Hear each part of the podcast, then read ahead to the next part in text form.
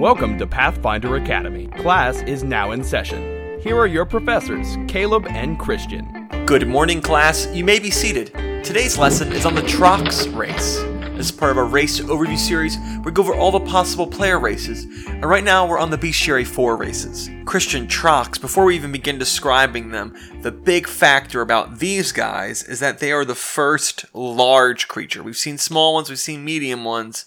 These guys are large. And they are legitimate large. They have a 10 foot space and they have, importantly, a 10 foot reach right off the bat. So these guys, they got a lot going for them just by factor of being large. So let's describe them. This hulking juggernaut has two massively muscled arms and a group of four smaller ones that jut from under its ribcage. Trox were once members of a much smaller and more docile race of subterranean burrowers, but were long ago enslaved by the Duergar and bred into useful brutes. Eventually, several clans of Trox were able to escape their slavers and reach the surface world, though they found the creatures above were just as eager to enslave them. Most Trox still live a life of servitude. A free Trox tends to be loyal to its true friends and inquisitive, though it can harbor deep grudges and resentments. This is something that you've really got to look at the picture. The image in the book is super awesome. They have this sort of like bone chitin, you know, sticking out of them. It looks like you can really see a lot of their like uh, muscle fiber sort of appearances. They uh, they just look really really cool in my humble opinion. They've got like these big sort of pincer uh, on the side of their mouths. I really like the visual aesthetics of this PC race. So sort of insect like. Gotta say, I don't picture these guys being slaves to anybody. Yeah, it, I would find it difficult to enslave someone with a strength score starting in the teens and having a 10 foot reach. Yeah, definitely. I also don't. I don't know. I'm not sure if Paizo knows how breeding works. I don't think you can take two Chihuahuas and then make a German Shepherd. I don't think you can increase size category by breeding. Pretty awesome. We had giant chihuahuas running around though. Okay, Caleb strongly disagrees. I hate Chihuahuas. I think they're Yeah, because they're small, dogs. but they're I want to kick them like a like a football through a field goal. That's- Try, I try dogs. kicking a giant chihuahua. They'll take over. You can't stop them. Would you rather fight a thousand giant chihuahua sized? but why don't we get into uh, the statistics of these guys? These guys uh, are very strong, but they can be dim, unreceptive, and inhospitable.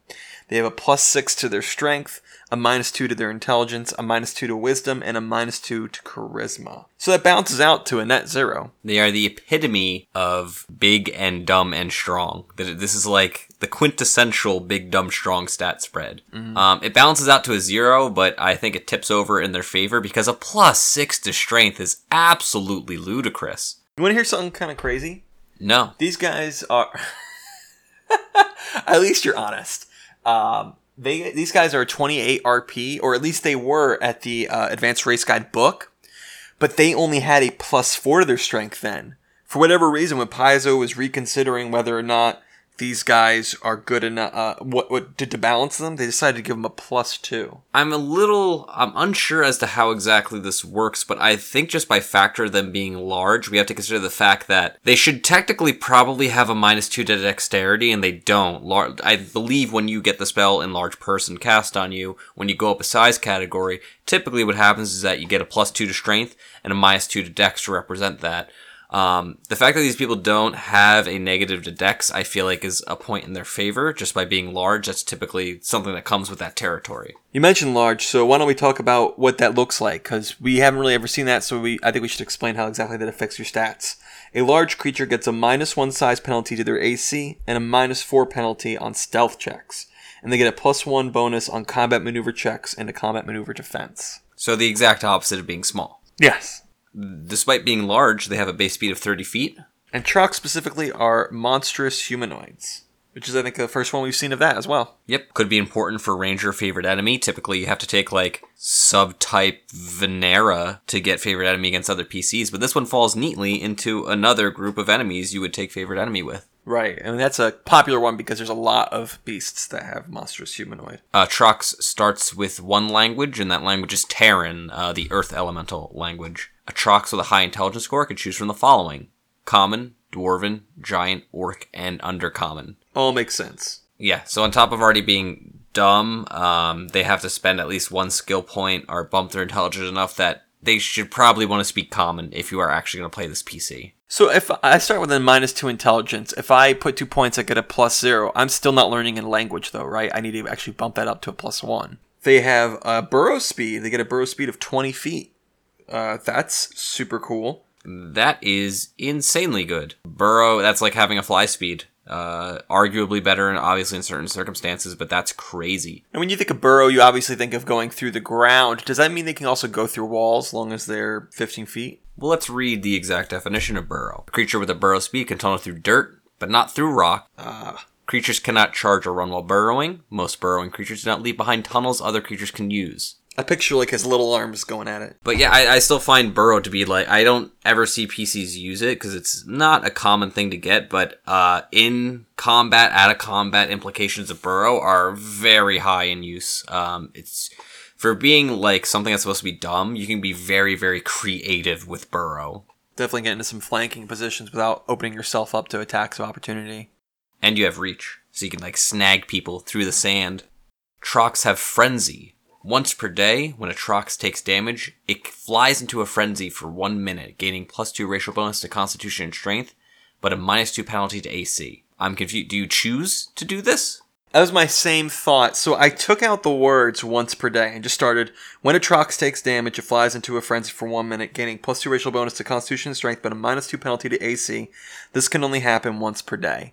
I think if you rephrase it that way, it makes sense to me that it happens the first time you take damage. But I think it's very easy to talk to your GM and say, "It seems pretty open. Can I pick when I when I do this?" And since it's only once per day, as a GM, I would absolutely let my players choose when they wanted this. But I mean, it's it's essentially rage once per day with the stipulation you have to get hit first, which being a large creature probably isn't going to be too hard. Your AC isn't great. I mean, already having a 16 strength, uh, you now bring it up to 18 without ever putting a point in strength. You are one of the strongest things ever. Just give him a hammer and let him go to town. They also have grabbing appendages. A Trox's smaller arms are useful for little more than aiding grappling. Trox gain improved grapple as a bonus feat and can maintain a grapple and still make attacks with their main arms. That's very cool. Yeah, I really like that one. I think that's like wholly unique. I've never seen anything else like that. It's like Goro grabbing at you and then just pounding you in the face with his other two arms. This is um this is very interesting. This is a very different take on a multi-armed PC race. Last week we saw the Kasatha, and those guys had four arms, but it was a very different flavor. They sort of could use them. Here, you're only really using them for grappling. I mean, combat-wise. I think out of combat, you can use them in any all sorts of ways, and I would appreciate you know role playing with having those four extra arms. That that sounds like a it's it's a a strong opportunity for role playing and letting yourself get into character. But really, I mean, they are coming out of the gate swinging when they're picking a large sized PC race. They're not trying to bounce, oh, you're kind of just the giant and it's very bland, which I think we would have levied that on them. They made it very unique. But by doing so, they did make him very powerful. So can you actually not use your little smaller arms for anything else? Like you can't hold a drink in them, you can't knit a sweater. Like, can I only use them for grappling? I interpret it as only in combat can use them for grappling. You can't even really use them. They, they don't have the dexterity to reach around behind you and grab out stuff from your backpack. But out of combat, I would absolutely roleplay and let any of my players who are playing this race roleplay as you can use those for holding a drink and stuff like that. That only makes sense to me. I mean, you, you got to knit your own sweaters because no one's making six arm sweaters at like the right spot for all your weird arms. And with six arms, bro, you are just a knitting machine. Little known fact, most Trox are knitters. That's their profession. They just love them some sweaters. And a lot of the same things that goes for Kasatha that we said last episode goes for the Trox and having multiple arms, and that there's just a lot of cool stuff you can do with multiple arms. Not as much with the Kasatha because we lose a lot of the mechanical bonuses, but you still have a lot of the RP potential of having multiple arms. I think they did a good job of taking this guy and not just being like, I'm big dumb brute. As much as the stats say that, with the flavor, they made them sort of intelligent, inquisitive creatures that knew enough to run away, and now they're in the surface world and they make friends pretty easily, even though they look like monsters. Yeah, like I said earlier, like despite the fact that they're supposed to be dumb and that they have a minus all these mental scores, both Burrow and even having multiple appendages really reward a clever thinker very heavily. I'd love to see somebody who said, I'm just going to dump strength down to zero, use those uh, point score things to increase my stuff and make myself a caster. Can you picture a Trox who, who has freaking six arms to cast with? So I'm sure technically you couldn't use them. I mean, even even the uh, stat block they give in the bestiary, they they immediately go Trox Barbarian, um, and it's a terrifying mm-hmm. CR2 creature because before power attack or anything, it's doing two d6 plus seven, so you better watch out. It's got 25 strength mm-hmm. and improved grapple, and it's got reach. Man, this thing would be is frightening at low levels. I would say at low levels, this thing is absolutely busted, and you know GMs can work with a lot, but man, would it be hard not to make this just eat things alive until like level three or four. Mm-hmm. If my players were all wizards and I had one guy that was a fighter, I might consider letting him be a Trox because sometimes I think the fighter can, you know, sort of fall behind and, and underperform compared to people who are very good at playing casters and making the most out of casters because then you, maybe you could keep up a little bit more being this sort of super buff fighter or barbarian or martial character, I should say. An interesting idea. Yeah, them and Kasatha would be a good idea to let a martial character take that if they wanted to keep up in power level as much as they could with casters. Mm-hmm. And of course, we have to consider what if we had a whole party of Trox? Would that be an interesting thing to do? Would that be uh, conductive to their racial bonuses? Uh, I think an all Trox party would be absolutely hilarious more than anything else. and it might be fun to to some throw some higher level stuff at a if I find myself constantly being like I need to tone this encounter down I'm gonna crush my players you might be able to do it a little more but do be careful your AC is still you know on on the same level as it would be with any other sort of creature but their strength is going to be they're going to be hitting most things so I like them Christian I think they're interesting I think they're very very powerful though and I'd have big reservations about letting my players play them they definitely talk to me about it and I have to consider everyone else's roles but if everything does align, I would allow a player to, to use this guy. And I think it's a good representation. It's it's very interesting and unique, and it's a fun way to represent a large creature instead of just, oh, he's a half ogre. Yeah, don't roll up to your um, Pathfinder Society with a Trox character rolled up. I don't think they'll let that fly. No, I don't think so. But they do look really, really, really, really cool. Man, I will give it that. They look super cool. They look like they could go toe to toe with an Earth Elemental and be like, come at me, bro. Hey, guess what? I got Bro Speed too. Take that. Next is the Wyrwood race. We're going to be dealing with another small race, Christian, but you know what's very unique about these guys? They're constructs. Dun dun dun! A construct player race. We'll see how that works out in our next episode. Thank you all for listening. Class is dismissed. Pathfinder Academy is part of the Trailblazer Network. For other great Pathfinder podcasts, visit our site, tblazer.net. Want to get in touch?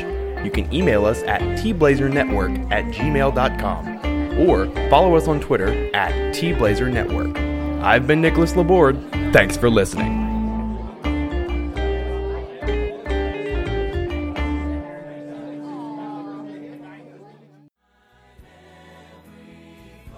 Oh, hey, didn't see you there. My friend Christian and I were just cooking up some burgers and having cookout, getting ready to set off some fireworks. Hey, Caleb, do you think these guys would be interested in joining us? You know, I bet they would. I mean, if they listen to Pathfinder Academy, they gotta be cool, right? If role playing games are your thing, why don't you guys check out our other podcast, Trailblazers? Trailblazers is an actual play podcast where you can see many of the concepts addressed in this show come to life. Season 2 of Trailblazers has been great so far, and I especially like that you can get into it without any prior knowledge of Season 1. It's definitely a fun adventure, especially if you like mysteries and a dash of cyberpunk with your fantasy. If high fantasy is more your style, then consider giving Season 1 a listen. You can listen to Trailblazers on this very feed. We've got a bunch of other ways to listen as well, so go to our site tblazer.net for a complete list of the ways that you can listen. So go ahead, get yourself a hot dog off the grill, set up a lawn chair, grab some dice, and join us. All right, Christian, light them up. Man, it's so hard to believe that back in 1996 we managed to defeat all those aliens. Caleb, are you are you talking about the movie Independence Day? You know that wasn't a documentary, right? Oh, you, always making jokes.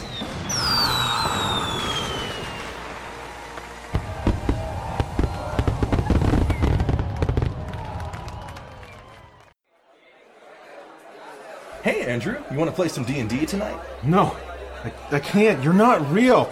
None of this is real. Real. Real. Real. Real. Real. Real. Real. Real. Real. Mental divergence can be a tricky situation, but we here at Tales from the Lich can be your hand in the infinite darkness. When you can't play, listen. TalesFromTheLich.com.